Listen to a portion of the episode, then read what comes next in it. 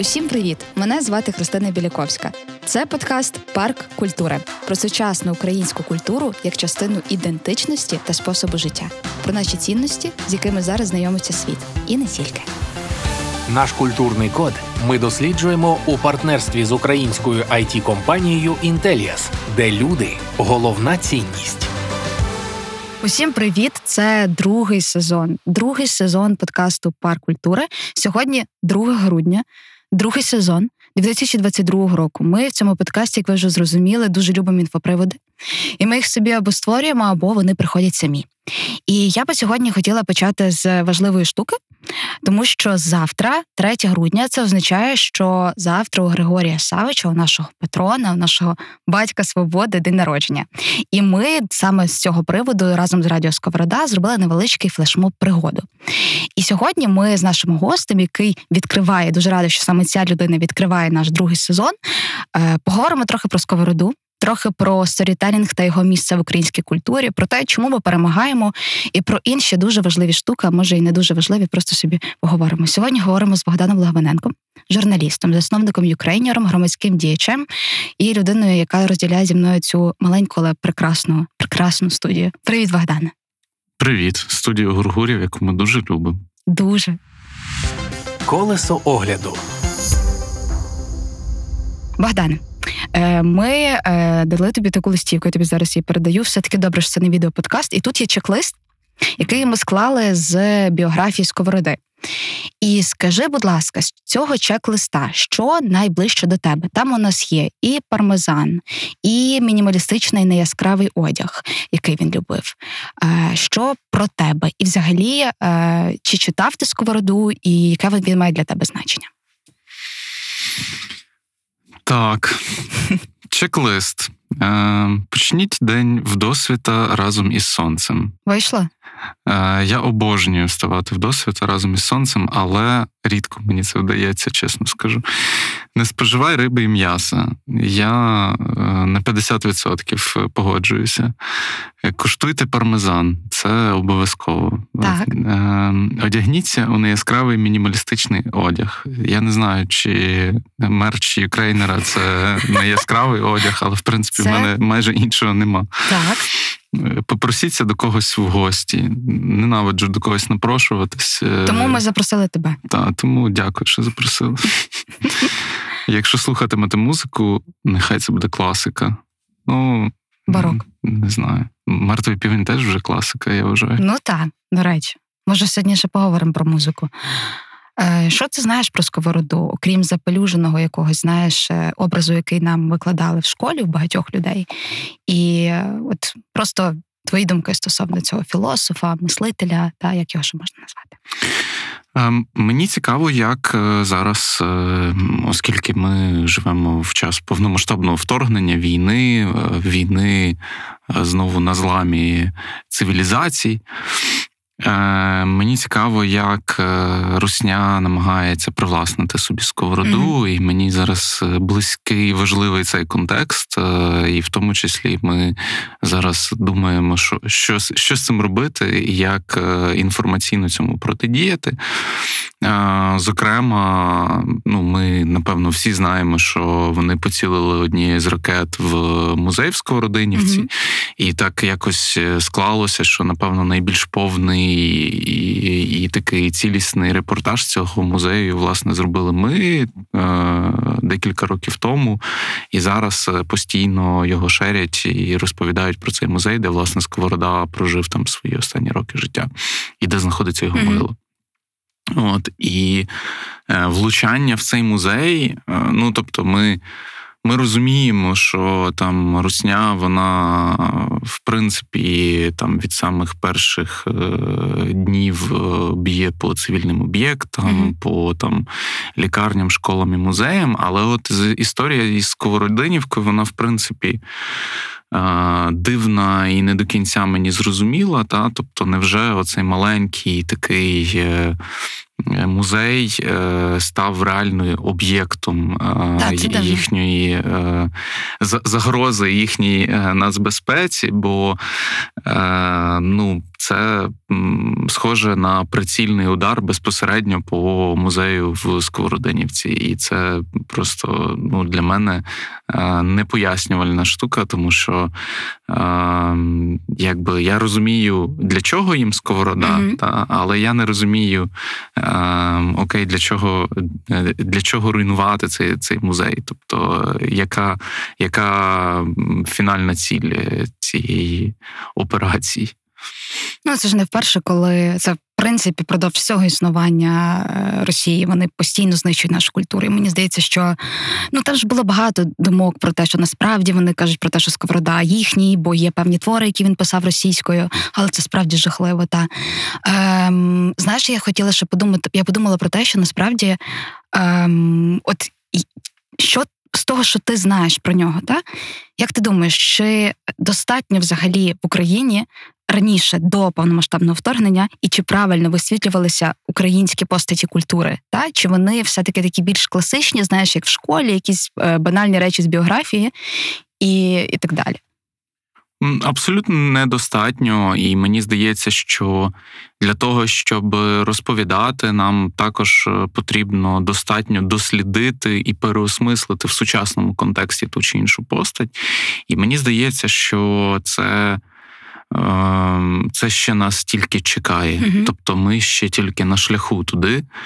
Е, ми маємо там брати кожну постать окремо. От я на свій день народження я був в Каневі на е, якби могилі і е, музеї Тараса Шевченка, угу. е, і там майже нікого не було. Це екскурсія. Я замовив екскурсію, вона велася там для нас двох. Е, і, в принципі, в музеї дуже мало було людей. і Е, експонати, які там представлені, вони майже всі копії.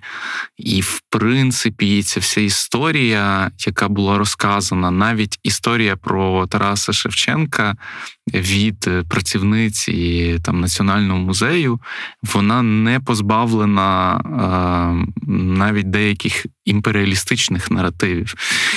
І ну, тобто, це десь е, ну, тобто ми розуміємо, що це десь далеко, наче від нас, бо мало хто в принципі замовляє екскурсію в музеї е, там Тараса Шевченка. Я так собі думаю, і це погано, і це погано, е, тому що вона не усучаснена, вона не вписана в наш угу. сучасний контекст. Ми там говоримо про Шевченка з точки зору його там біографії, тих того, що про нього писали в радянський час, угу. того, що про нього писали там ще в імперський час, але ми фактично не не намагаємося зараз це переосмислити і вписати в наш сучасний контекст. Ну тут ж важлива роль якраз має сторітелінг. Ну тому що насправді для того, щоб дізнатися людину більше, недостатньо просто знати якісь факти з його життя, дати, коли він народився, те, що в принципі, так як нам подається інформація, це непогано. Просто можливо питання в тому, що раніше механізму такого класного сторітелінгу в Україні не було. Чи він був просто зараз він модифікується? Яка твоя думка? Я думаю, що це не про форму, а про зміст. Мені здається, що ми самі е, усвідомили себе е, авторами своєї історії доволі нещодавно, угу. і ми почали е, переосмислювати її ну не так давно. Нам важливо було ще там насправді навіть після початку, після анексії Криму, нам важливо було, що про нас напише якийсь русський блогер. Е, нам важливо було, що про нас десь там написали, сказали і так далі. Але зараз ми розуміємо, що історія твориться тут, в Україні, світова історія, і те, як ми її в тому числі напишемо, це не значить, що нам треба щось вигадувати. Це значить, що нам просто потрібно її е, переосмислити і вписати в е, реальний контекст. І тоді е, вона буде промовляти нашими. Нашими вустами, нашою оптикою, а не там кимось е, з імперськими наративами чи якимось якимось ще. Угу.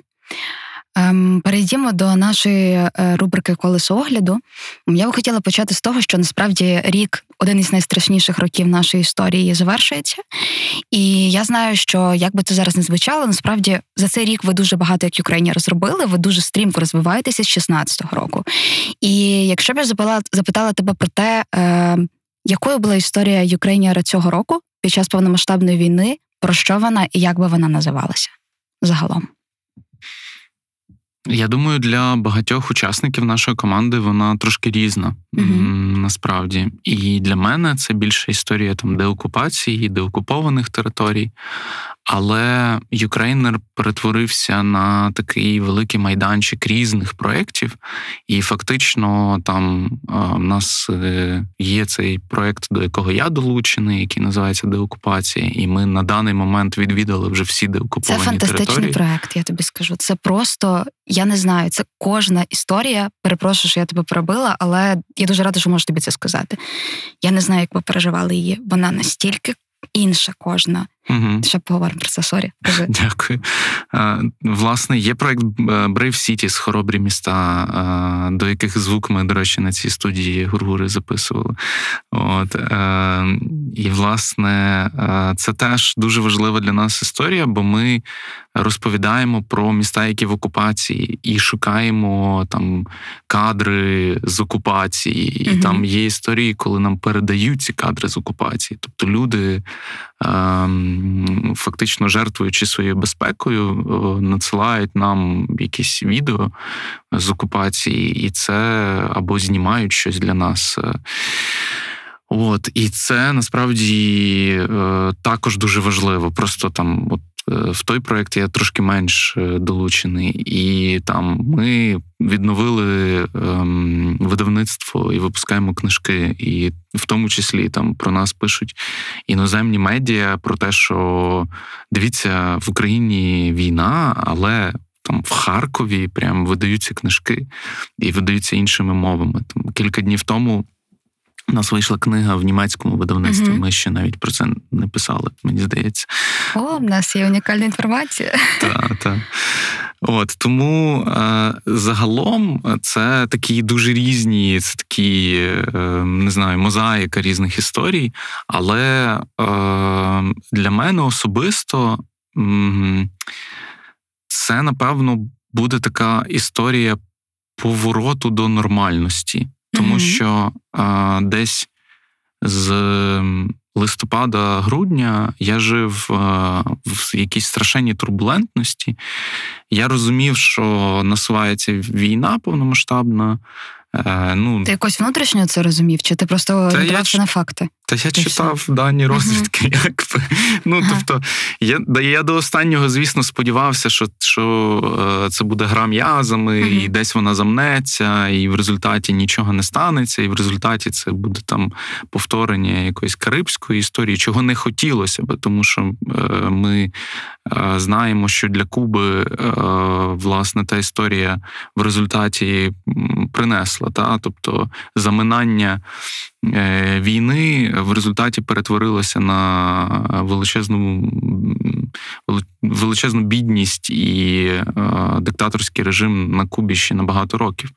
От, а, І в нас вважалося ненормальним ще якийсь час е, до початку повномасштабного вторгнення хотіти смерті русні, е, там е, не знаю, не співпрацювати з будь-чим російським і так далі. І продовжували бути якісь кола в Україні, які там ну навіть ми публікували якісь матеріали про е, російську православну церкву, яка називалась Українською Московського патріархату, угу. і нам купа людей там накидала, що ми е, зрадники, і тут е, сіємо якийсь розбрат всередині країни. Але ну якби. Повномасштабне вторгнення воно е, привнесло до нас оцю е, чорно-білу картинку е, з меншою кількістю е, патернів, і все е, опроявнило. Mm-hmm. Та? Тобто е, на чорне, нарешті, можна сказати, чорне, на біле-біле, бо це все треба було робити дуже обережно. Mm-hmm. Подкаст про нову українську культуру, яка веде нас до перемоги. Ти згадав про е, видавництво в Харкові. Воно не зупинялося впродовж війни жодного разу. Е, друкарня в Харкові, видавництво в нас в Києві, фактично ага. наша команда е, видавництва, а сама друкарня в Харкові, і вона зупинялася. Угу. Е, вона відновила всередині квітня свою роботу, і ми. На той момент е, зразу зрозуміли, що окей, якщо вони в Харкові відновили, то ми в Києві теж відновлюємо. Угу.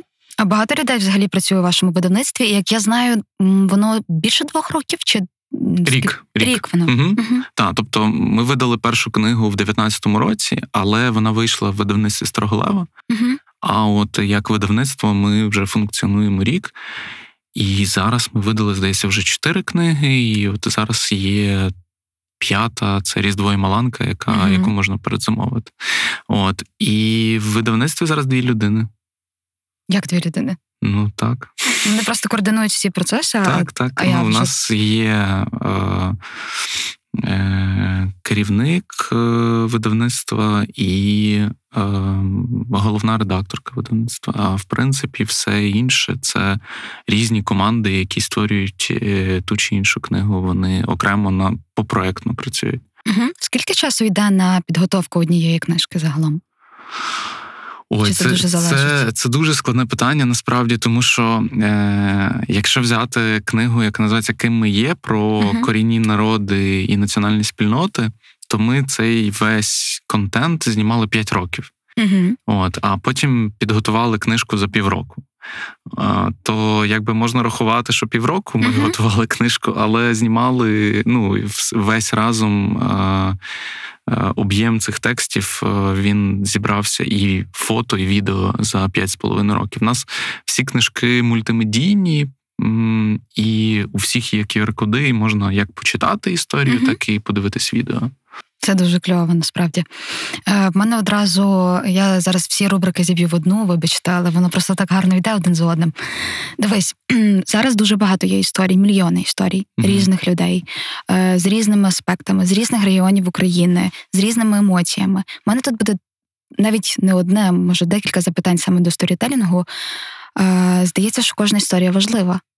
Виникає думка, що кожна людина всередині себе переживає нове, е, нове життя, якісь переоцінку цінностей себе і так далі. Як ти особисто, і взагалі, твоя команда обирають історії, які ви точно відчуєте, що от от про цю історію треба, щоб люди знали? Mm. Ну, ми налаштовували ці фільтри довго mm-hmm. роками. Mm-hmm.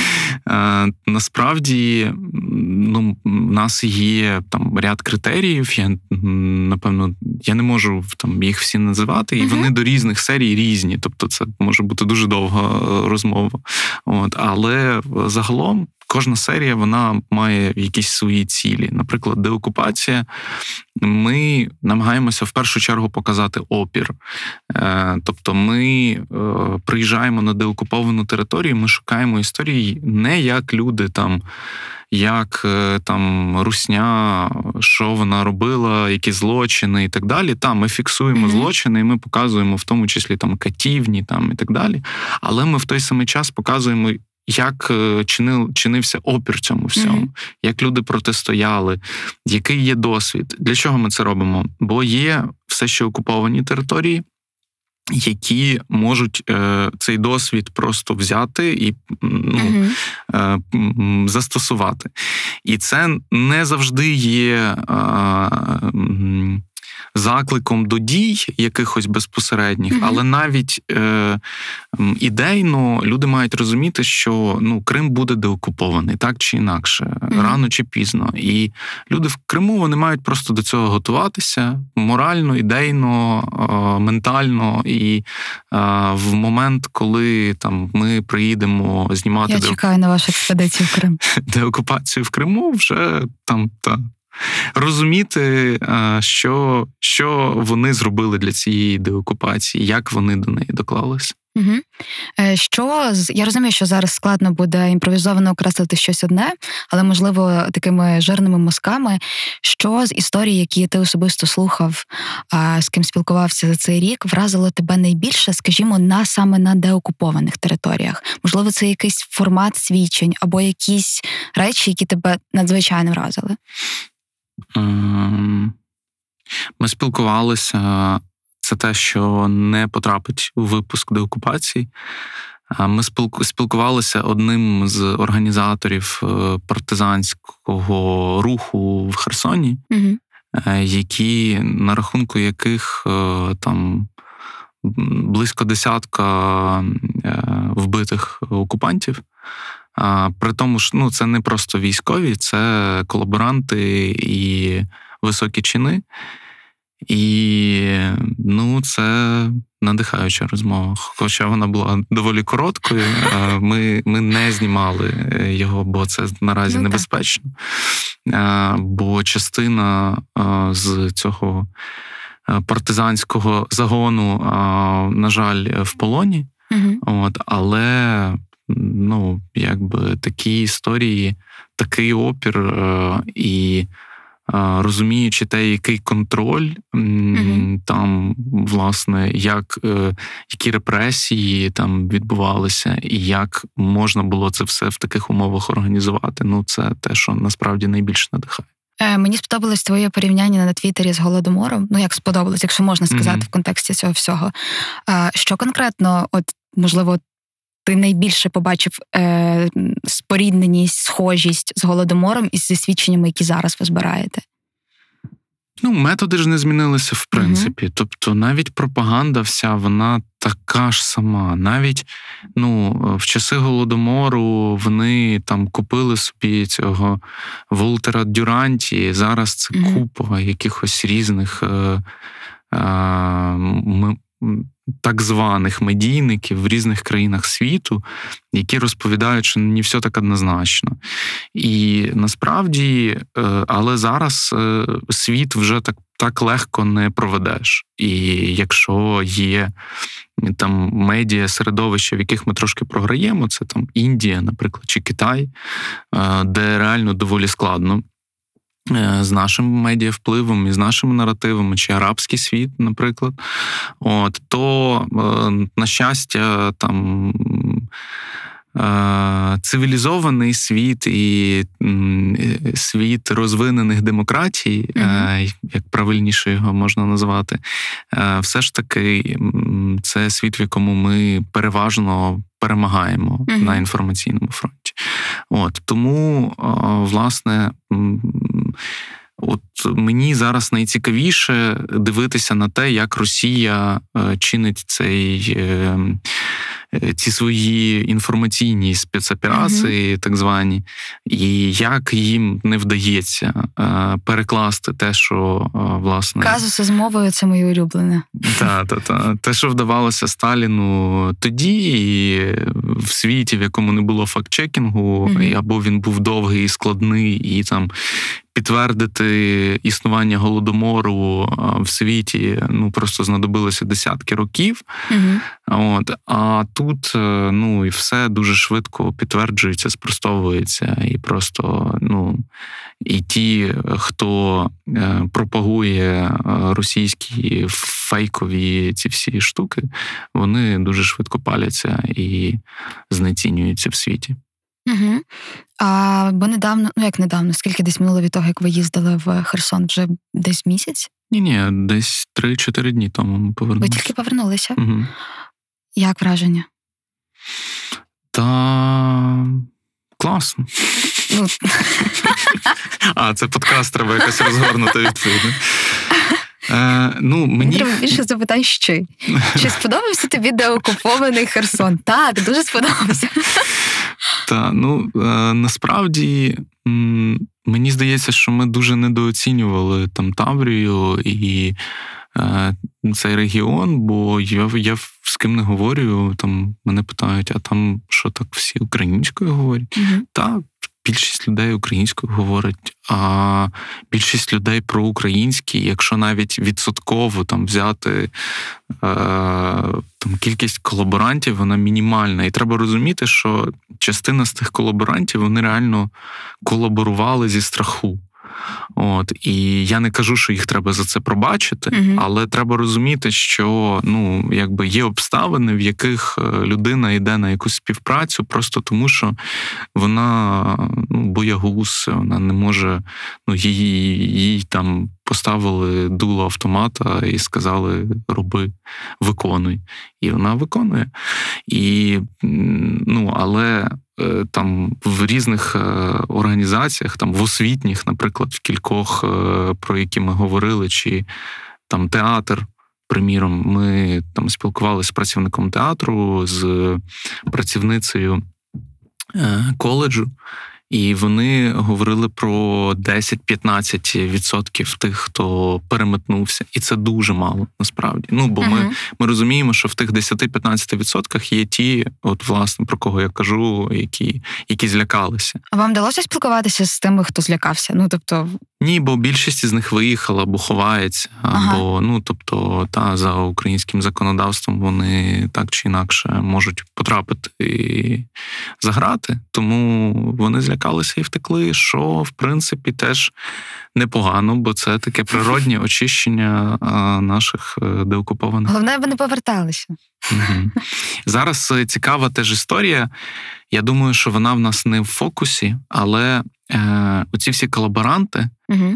вони зараз е, вони не хочуть жити в Росії, вони виїжджають як біженці в Німеччину, Естонію, Латвію і так далі. Угу. І зараз е, я знаю, що це вже почалося в Естонії. В Естонії на прикордонних пунктах з'явилися вже наші прикордонники, які допомагають їх вичислити. Угу. І це дуже круто. І мені здається, що там усіх, е, ну на всьому е, цьому приграничі російського. Російському з ЄС е, мають з'явитися наші прикордонники, які не мають допустити такої ситуації, що ця вся латентна русня потрапить в країни ЄС. Угу. Ну так, це дуже кльово. До речі, про це не чула. А скажи ще, будь ласка, от ми вже зачепили тему іноземців трохи і за кордону. Ваш проект з іноземцями. Угу.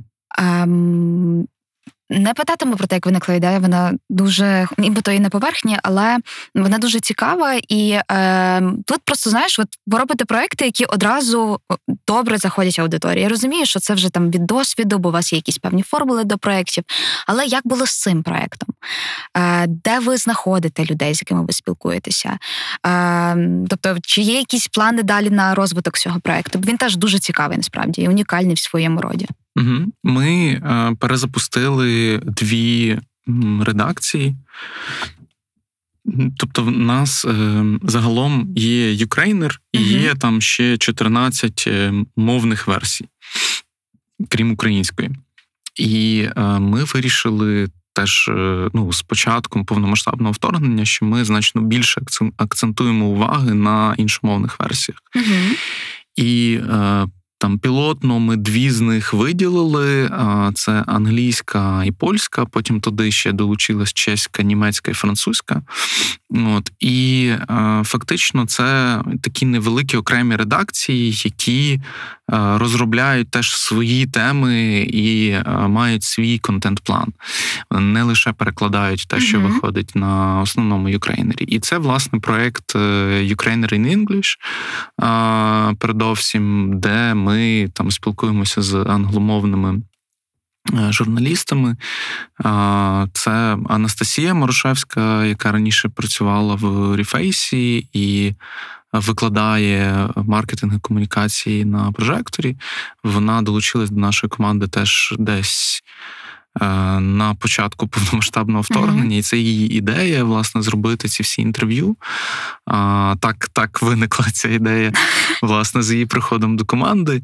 І е, ну, насправді це ми, ми розуміємо, що зараз ще є в нас така роль фіксування всього, що в принципі mm-hmm. відбувається. І тут поза тим, що нам важливо проговорювати якісь наративи з іноземцями, які висвітлюють події звідси, нам важливо теж і фіксувати, що вони думають зараз, і що як це зміниться там, скажімо, через рік або через два, бо це теж буде цікаво угу. відстежити. Угу.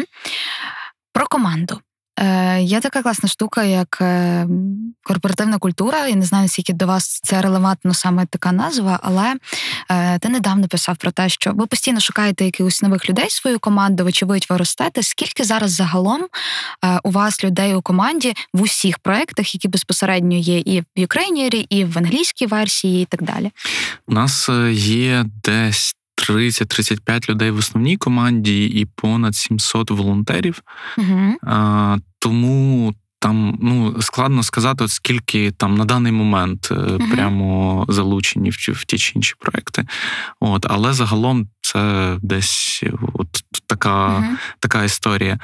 А, Ми. М- Якщо говорити про якусь цю не корпоративну, а напевно спільнотну Спільнот, е- культуру, та то в нас е- ми два рази на рік зустрічаємося з спільнотою. А в нас є літній кемп, е, де ми так більше працюємо і напрацьовуємо якісь наші спільнотні штуки. І є зимова зустріч нового року mm-hmm. в Славському. Вона відбувається щороку. От і це така можливість офлайн е, два рази на рік поспілкуватися. Mm-hmm. Це напевно ну, ті ті події, які чекає багато хто зі спільноти, бо це така можливість е, людей, яких ти постійно бачиш в чатиках. Е, бо ми колись у нас був такий внутрішній мем, що ми Е, спільнота чатиків і табличок. От, е, Бо в нас їх дуже багато, і все ну, все доволі структуровано, але ну, от, е, ця історія з чатами, їх їх насправді дуже багато. От, І ми майже вся комунікація в нас там відбувається. Багато зараз теж багато дзвінків, mm-hmm. зумів. От, І загалом нас е, так склалося, що від ідеї до втілення, е, до початку реалізації. Доволі часто проходить е, зовсім небагато часу. Наприклад, від моменту, коли ми придумали деокупацію, і до моменту, коли ми в неї поїхали, пройшло півтори доби, при тому, що Е, могло пройти менше, якби оператори не були зайняті на наступний день.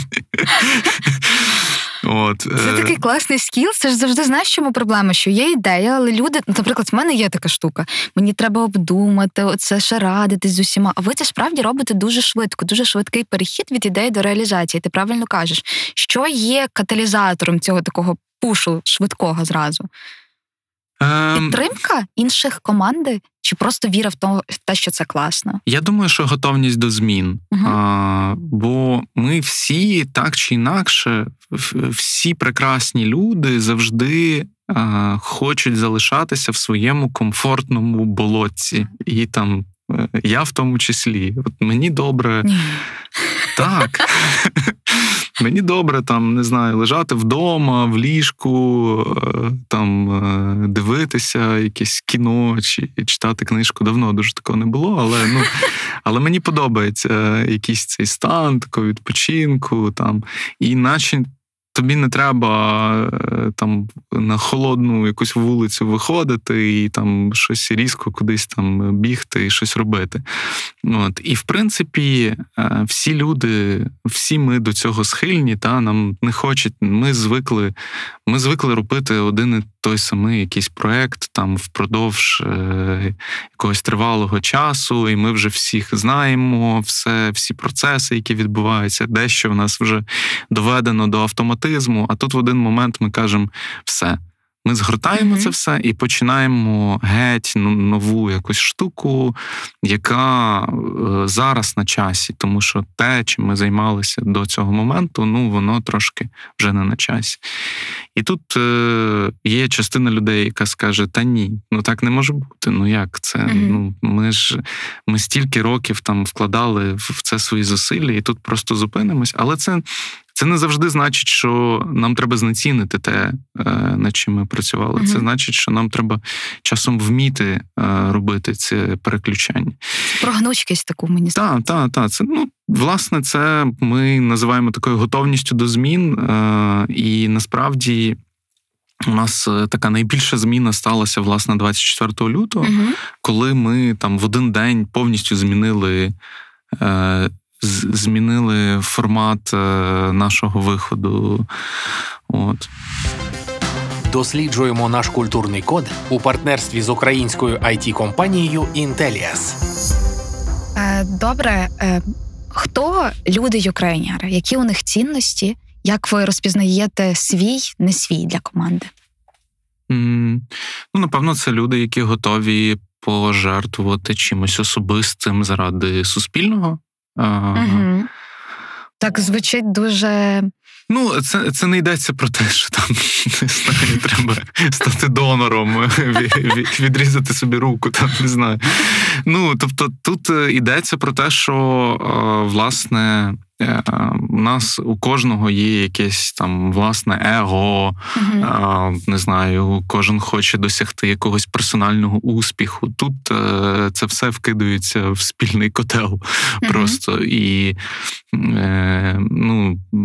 Ми працюємо на там більше бренд країни, ніж там кожен персонально на себе. Хоча е, хотілося би, щоб Е, щоб люди більше помічали е, учасників е, нашої команди, і щоб там ви записували подкаст з нашим режисером, там з нашими продюсерами. Там Ми вас почули шеф-редакторами, редакторками. От і, і власне.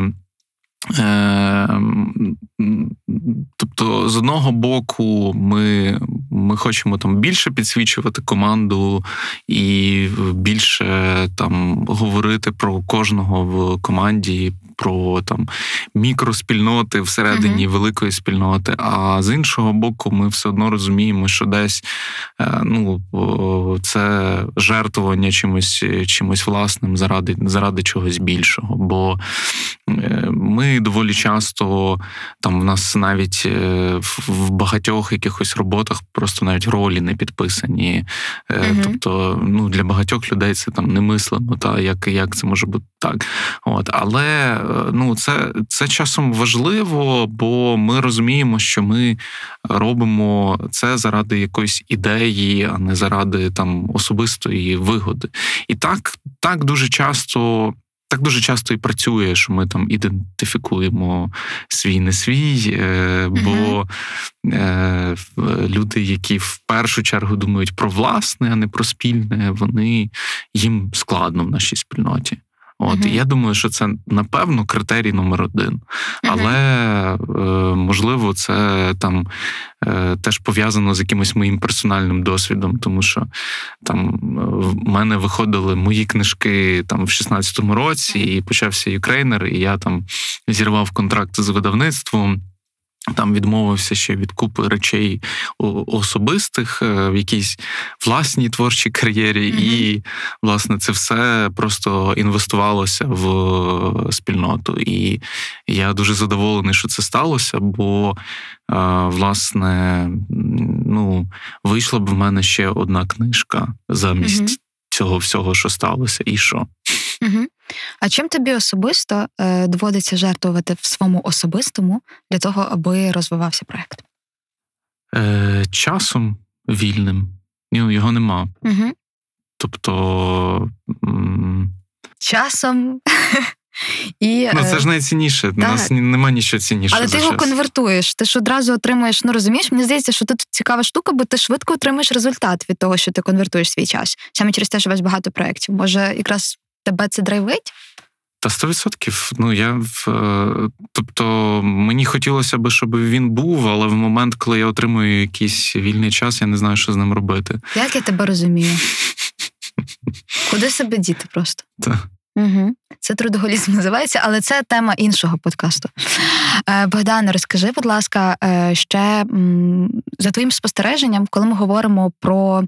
Я не знаю, наскільки доречно ділити українську культуру на там сучасну, нинішню, ще якусь там. Але те, що ми маємо зараз, все-таки ми інші, ніж були до 24 лютого, вочевидь. Е, що ти бачиш зараз у зміні культури українців, дивись, не прив'язуючи до там культури, як там не знаю, культури е, в контексті там музики чи сторітелінгу. Загалом культура це дуже розширене поняття. Це культура поведінки, е, це культура взаємодії одне з одним. Що на твою думку зараз у нас змінилось глобально? Ми дуже прокачали почуття гумору. Мені здається, що це просто в нас. Е, ну, ми зараз, якби в нас Якби наш гумор розумів би світ, е, ми би просто, ну.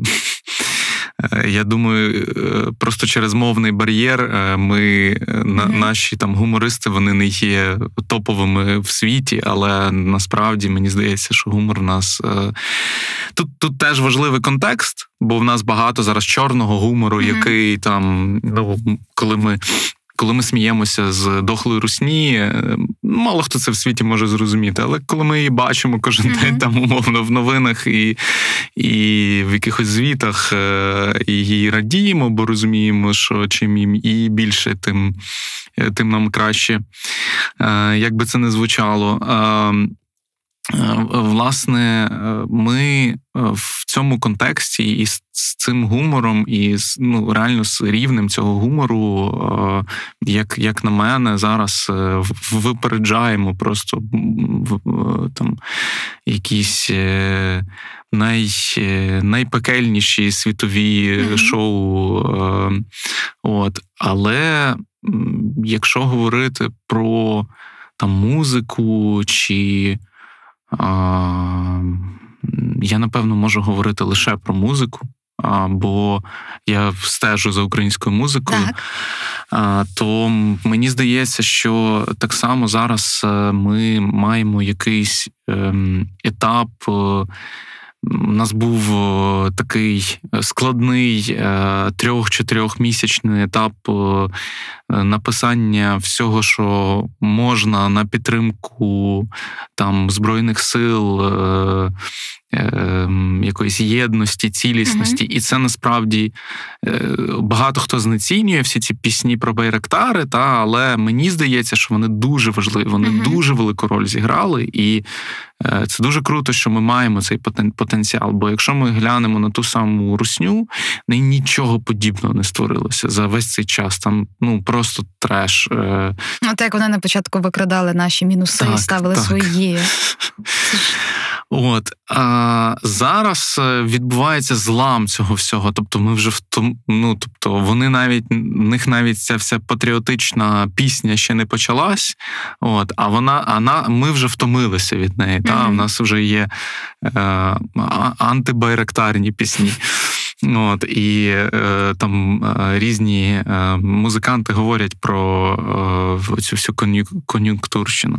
От, І е, і це насправді дуже круто. Ем, як е, там як швидко реагує е, та чи інша наша культурна сфера, і і це показує також наскільки ми відкриті і вільні, угу. тому що в Росії навіть ті якісь треки, які з'явилися, ну вони ж з'явилися з під палки. Ми це дуже угу. добре розуміємо. У нас вони з'явилися по добрій волі. Угу. От і е, власне, але я нічого не можу сказати про літературу і кіно, тому що я початком повномасштабного вторгнення майже нічого не прочитав і не подивився. Uh-huh. А, Бо, ну, хоча там я бачу, що з'являються вже книжки про війну, uh-huh. і це е, якщо це не художні книжки, бо вже із цим в нас е, був е, невелич, невеличкий зашквар, і, власне, одну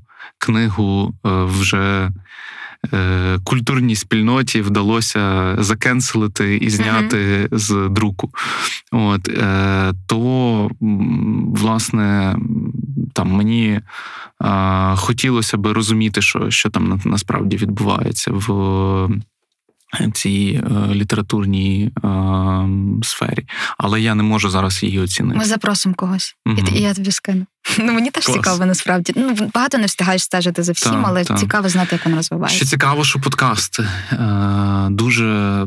Дуже вистрілили подкасти, Мгм. і в тому числі після повномасштабного вторгнення. Бо 100%. мені здається, що люди по-іншому оцінюють свій час і там волонтерячи, роблячи якусь там роботу, в багатьох зникла ця інтелектуальна складова. Та тобто люди, які працювали, ну там умовно, айтішники переключилися, деякі там возять машини на фронт. Угу.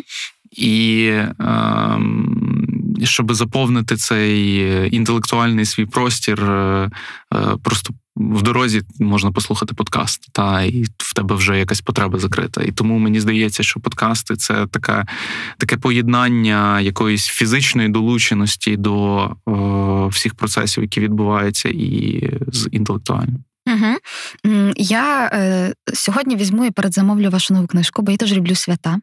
Клас. І е, мені цікаво, насправді, е, яке твоє улюблене свято з українських обрядових? І з того, що ти дізнаєшся впродовж того, як ви готували цей контент, як ви збирали всі ці історії, це, це дійсно дуже кльово щось, так? Що тобі найбільше сподобалось, що тобі найближче? Ну я був на Маланці в Красноїльську тричі. Угу. Що напевно відповідає на питання, яке моє улюблене. Один раз, коли ми стрімили звідти, нас дивилося щось мільйон. Ну, це просто якісь нереальні цифри для стріму. От і е, я пам'ятаю, як ну там на на вулиці мінус 10, угу. я ходжу з цим телефоном, бо це був телефон і під'єднаний павербенк до нього. Я ходжу по цьому селу е, і спілкуюся з усіма цими чортами, ведмедями і всім іншим, і намагаюся якісь там по ходу робити інтерв'ю. От, І тут мене висмикує з вулиці якась жінка угу. і каже: Зайдіть в нас погрійтесь хоча б на кілька хвилин. І ми заходимо в цю хату з вулиці, а там на величезному екрані ми в стрімі. О, тобто там в селі, навіть ага. всередині села дивились той самий стрім з нами, і тут нас запрошують всередині. І я вже знімаю себе в стрімі на екрані е, в тій хаті. Ну і там ну просто це щось дивовижне, що робиться на Маланку. І не лише там, бо Маланка в Пістині, наприклад, де я був минулого року, це теж е, дивовижне дійство. Вона більш українська, тому що в Красноїльську це румунська Маланка. А це біля Чернівців чи ні? Так, так, так. А Пістень це там ближче до Івано-Франківська. Uh-huh. От і Пістинська Маланка теж ну це просто щось неймовірне, бо вони створюють величезні такі арт-об'єкти. І, наприклад, там ми їхали на автомобілі і знімали мрію.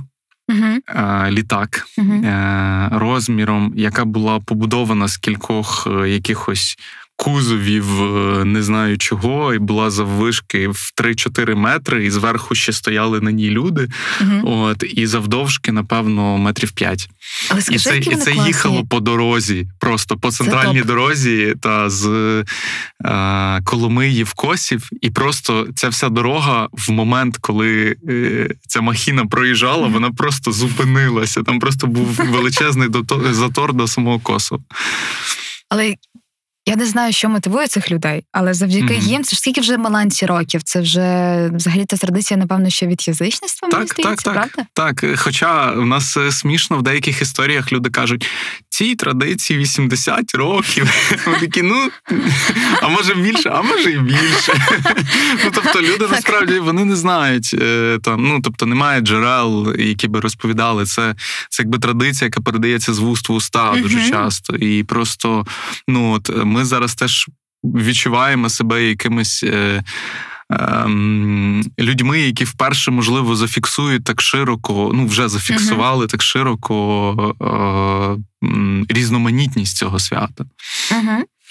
Добре. А скажи, що, будь ласка, як ти думаєш, якщо окреслити зараз якісь такі ключові речі, що допомагає українцям перемагати? У тому числі на культурному фронті, не люблю це слово, але хай буде цей культурний фронт. Що допомагає нам перемагати в культурі?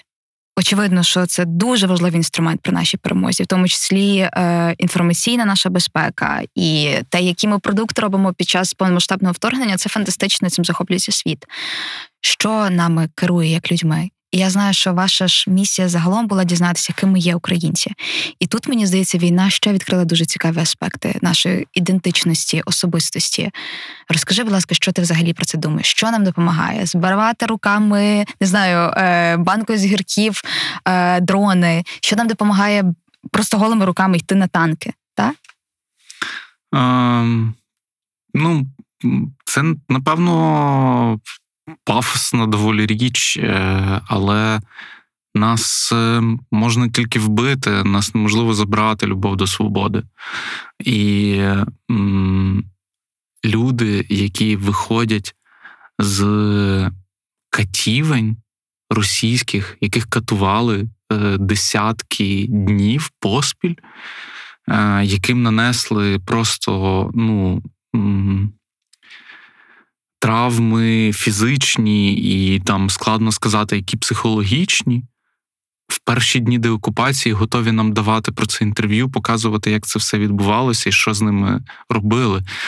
Ну і це е, неймовірно, бо е, е, русські вони не готові навіть вийти на вулицю, е, висловити свій протест. А тут, якби люди розуміючи, що русня вона може повернутися. Е, ну, Тобто ми розуміємо, що не може, але страх цей все одно на деокупованих mm-hmm. територіях є, і дуже часто люди про це говорять. Е, ну, Ми просто нічого не боїмося. І та, і те, що зараз є частина людей, які втекли в Росію і які е, е, побоялися того, ну або пішли на колаборацію і в результаті виїхали, це тільки ще більше нас об'єднає насправді. І тому е, ми будемо спроможні. Ну, мені здається, що після перемоги на нас чекає просто час такого. Е, розквіту, який е, ну про який ми навіть помислити не могли до до повномасштабного вторгнення. Тобто, це зворотній ефект е, від того, чого Росія намагалася досягнути цією mm-hmm. війною. У тому числі в культурі. Я не знаю, чи ти бачив новину про те, що це просто офтоп, е, про те, що наш міністр культури хоче запропонувати е, країнам продовж чотирьох років по одному відсотку віддавати свого бюджету на культуру України. Що думаєш? Я втомився коментувати міністра культури. А ти багато. Пробач, будь ласка, я я не знала, що ти. Я ти не його коментую. Ти просто давай по-іншому. Як ти думаєш, що допоможе? Ну е, насправді ідей багато, проєктів багато, але ми ж прекрасно розуміємо, що нам потрібне фінансування для того, щоб реалізувати це все. Не знаю, там я дивилася сьогодні, що УКФ скоро там оголошує знову свій е, грантовий конкурс на наступний рік. Є міжнародні фонди, які зараз дуже підтримують Україну. Там є бізнес, який підтримує культурні проекти. Але ми ж розуміємо, що після нашої перемоги потрібна буде якась комплексна підтримка української культури. Так, от, на твою думку, що має відбутися саме в менеджменті культури в Україні для того, щоб все, що ми зараз напрацювали, знаєш, воно вийшло на новий рівень справді, а не просто залишилося так, там там воно є зараз. Ем... Я вважаю, що в нас е, ми достойні е, нормального міністра культури і нормального міністра освіти.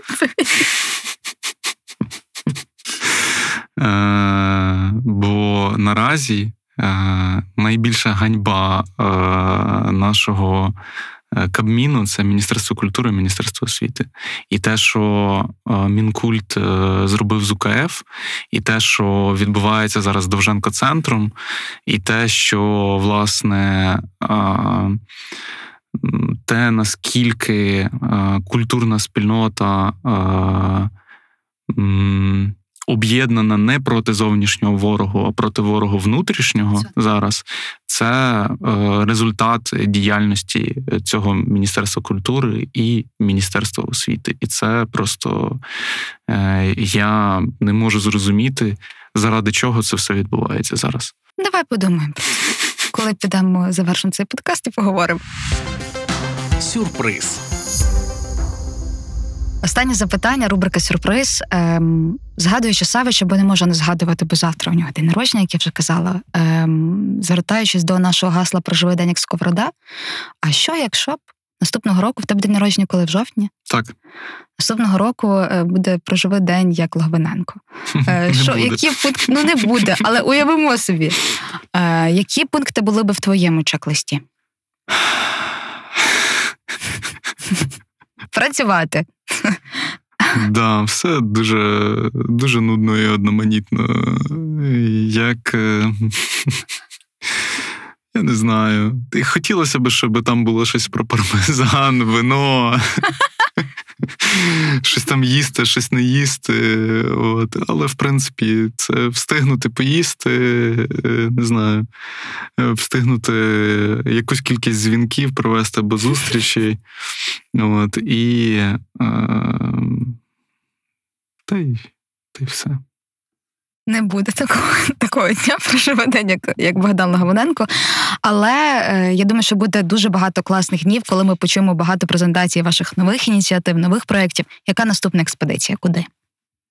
Ну, ми в, в, в експедиції зараз їздимо виключно за Збройними силами, тому е, якби відповідь можна переадресувати до них, е, запитати, які в нас наступні звільнені регіони, туди ми, власне, і поїдемо. Я дуже вболіваю за Крим. Так. Будемо чекати. Богдане, дякую тобі. Дякую дуже. Наступна зупинка парк культури. Усім привіт! Мене звати Христина Біляковська. Це подкаст Парк культури про сучасну українську культуру як частину ідентичності та способу життя, про наші цінності, з якими зараз знайомиться світ, і не тільки. Наш культурний код ми досліджуємо у партнерстві з українською it компанією Intellias, де люди головна цінність.